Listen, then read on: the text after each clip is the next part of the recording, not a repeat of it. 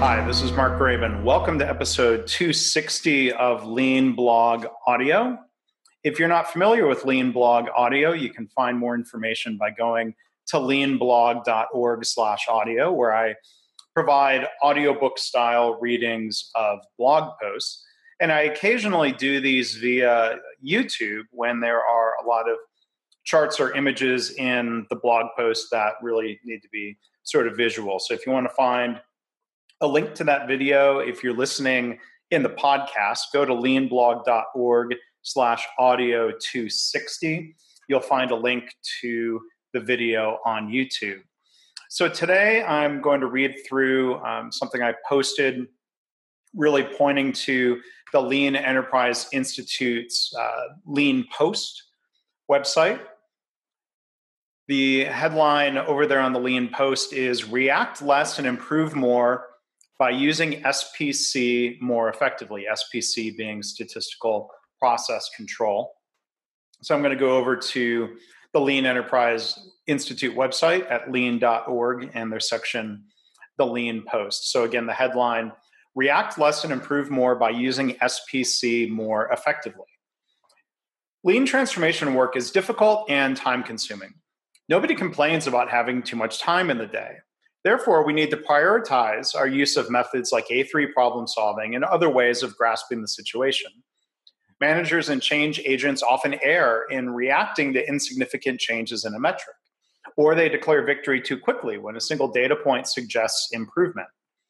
As I explained in my new book, Measures of Success, when we stop reacting to noise in a metric, we can better focus our improvement efforts, waste less time, and improve more. That should be a core principle of lean management that can help leaders in any setting. While the heart of most improvement work is based on tracking and responding to meaningful metrics, I've seen far too many lean efforts fall short due to confusion about metrics and KPIs or key performance indicators. And not simply because people use the wrong measures. What's worse is that people tend to apply misguided thinking about mining for gold from the cache of data. Donald J. Wheeler, PhD, the author of the fantastic book Understanding Variation, says that statistical process control, or SPC, is a way of thinking with some tools attached. That reminds me of what some people say about lean that it's not just tools, but it's also a new way of thinking. Lean leaders should recognize that SPC charts broadcast the voice of the process by creating a language of improvement that calls out meaningful signals that our system has changed significantly. This vocabulary only makes sense, of course, to those who are willing to listen, to investigate data without bias in a holistic manner, with a willingness to identify and respond to signals instead of rea- overreacting to every bit of noise in the metric. Do you use SPC concepts as part of your organization's lean journey? Have you discovered this proven simple methodology to evaluate your metrics and KPIs? If not, you might be wasting a lot of time asking people to investigate and react to meaningless changes in a metric. We're supposed to be opposed to waste, right? When I started working at General Motors in 1995, we used SPC as a tool. We had SPC charts on the shop floor before we later started emulating Toyota's lean practices. Production workers gauged parts and plotted key engine block dimensions dutifully on an SPC chart. However, our senior leaders couldn't see what the charts were really telling us. For example, they refused to let workers stop the line when the SPC chart went out of control, saying that the parts were still in spec. They failed to recognize that those moments were lost opportunities to learn and improve, and workers got understandably frustrated and customers ultimately suffered when out of spec parts later were delivered to the final assembly plant. Workers used the tool, but management didn't share the way of thinking. That was an unhelpful combination. What would Toyota do? A few years back, I was part of a group that toured the Toyota truck plant in San Antonio. A Lean Six Sigma Master Black Belt, who was part of our group, asked our guide, Does Toyota use Six Sigma? The guide said no, but we teach everybody the seven basic quality tools. These tools, which gained popularity during the total quality management or TQM era, include methods that many might now label as Six Sigma, including SPC charts, aka control charts. In the Toyota Way Field Book, Jeff Liker and David Meier wrote that companies should consistently measure and plot the measures on simple visual trend charts. The book doesn't discuss SPC, but instead shows an example of a trend chart, aka a run chart, comparing performance over time against a goal. It's important to compare our performance against a goal, but we should also ask another important question Are we improving?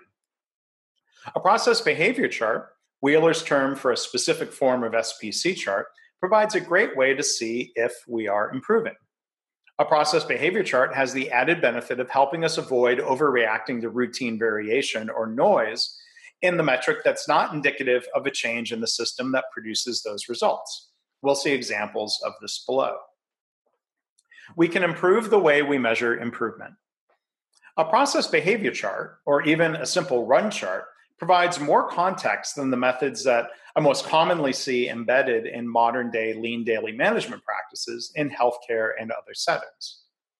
Look at trends instead of making simple comparisons to goals. I often see a leader posting a single data point that represents the most recent day, week, or month.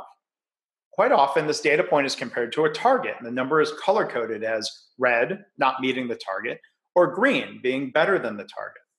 That color coding is, in a way, visual, but doesn't allow anybody to see trends over time. A leader might also compare the most recent number to the previous period's number, saying that it's up by X or up X percent. However, two data points are not a trend. The factual statement about a percentage improvement doesn't tell us if that change is signal or noise. A process behavior chart can do that. Avoid striking out with bowling charts. I also see many lean daily management boards that display so called bowling charts, dense tables of numbers, usually with color coding. It's really difficult to see trends in such visual displays as seen below. I mean, looking at the bottom metric, the hospital, the patient hospital rating, we see a mix of red and green. Are we meeting the target? Well, sometimes. Are we getting better? Can we predict future performance? Should we react to any of the latest figures? Those questions are harder to answer from the bowling chart. You know, we might, be, might have been excited by seeing three consecutive green data points, only to be discouraged by the reds that followed. But are all of those red data points worth reacting to? A process behavior chart can point the way. Use process behavior charts to know when the system has changed. Process behavior charts allow us to make better management decisions that lead to less wasted time and more improvement. When we react less, we can focus our efforts and improve more. If the hospital ratings metric, which was again the bottom row of the bowling chart, as we see here, if that's visualized as what's called an X chart, we see the following chart, which shows the data plotted in blue, the average, the line in green, and two lines that represent what are called the natural process limits of the system and the metric. These upper and lower limits are calculated from the inherent level of variation in our baseline data. These limits are not chosen and they should not be confused with targets or goals. So those of you um, on YouTube can can see the chart, and I'll, I'll scroll back up, comparing it to the red of green and the list of numbers. I think the chart makes it much clearer that we had a metric that had been fluctuating around an average that happened to be near the target. There is routine variation or noise in any system or metric. A stable workplace system will sometimes generate a higher number in some months and a lower number in others. That's, that's a fact of life. But not every change in the metric is equally meaningful. The last data point, which might have looked like just another red box on the bowling chart, stands out to us on the X chart. That last data point is well below the calculated lower natural process limit. The last data point is a signal that something has significantly changed in the system and is worth investigating.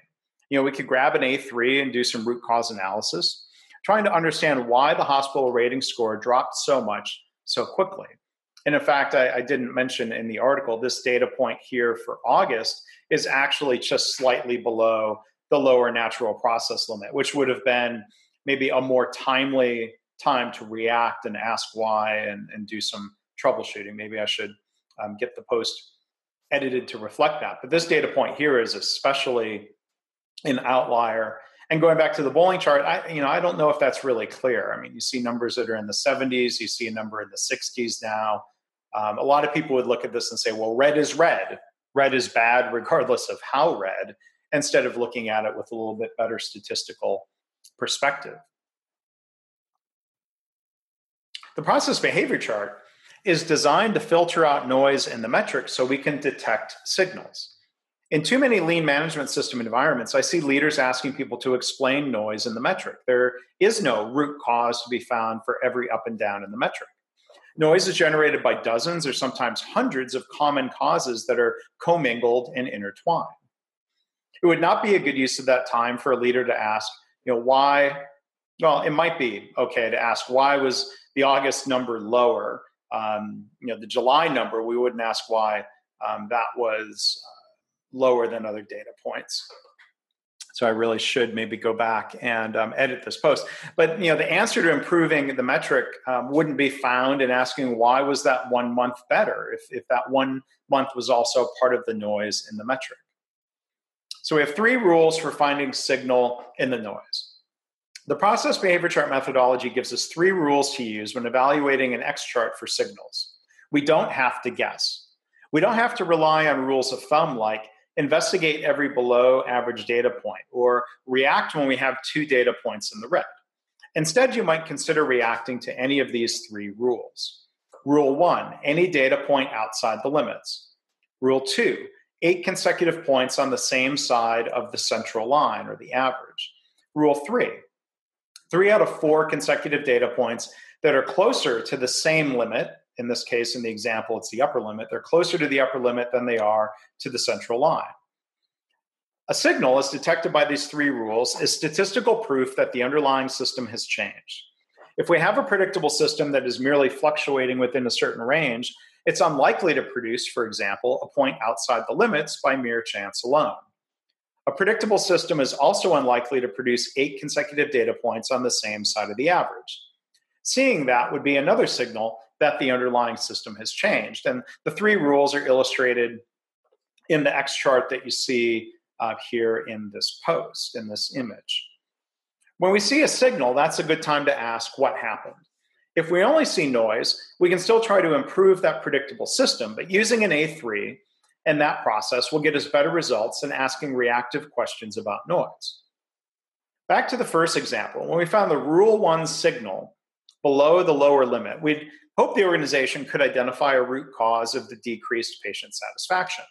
The hospital can hope to get, to get the metric back up into its typical predictable range, or better yet, improve performance altogether. The process behavior chart methodology can be used to find a significant shift in the metric looking for a rule two signal as seen below with more than eight data points above the old average.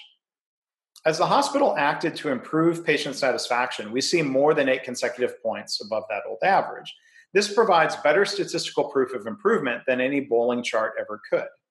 The metric has established a higher average and can now be expected to fluctuate between the newly calculated lower and upper limits we can predict that this metric will always be better than the target unless something again changes in the system or we increase our target to spur further improvement.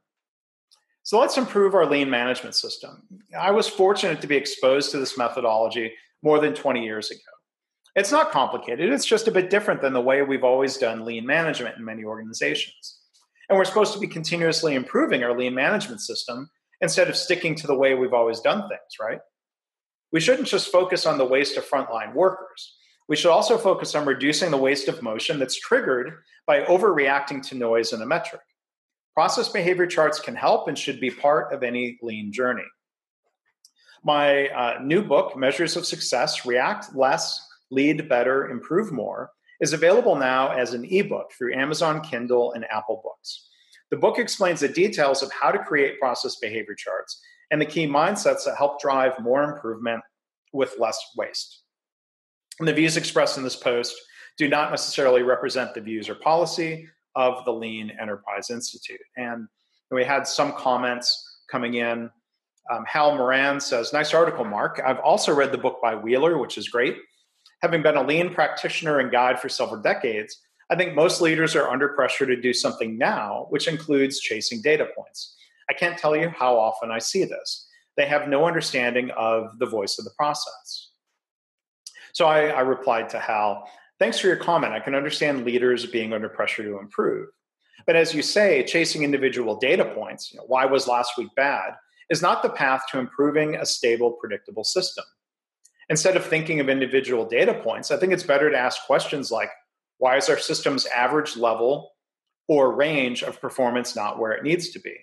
Using an A3 or other systematic analysis and improvement is more effective than looking for a root cause of a data point that is nothing more than noise in the metric. The process behavior chart approach teaches us there is no single root cause for any noise data point. There is a root cause to be found for a signal in the metric. It's really important to connect these charts to our problem solving and improvement process, not just make charts that are technically correct. So that's the post. I'm going to scroll back up. I hope you'll go find it on the LEI website. You can find a link to that by going uh, to my blog, leanblog.org slash audio 260. And I would encourage you go subscribe to the Lean Blog audio podcast. You can do that through Apple Podcasts and other places. You can find links for all of that at leanblog.org slash audio. So again, this has been Mark Graban. Thank you for checking this out.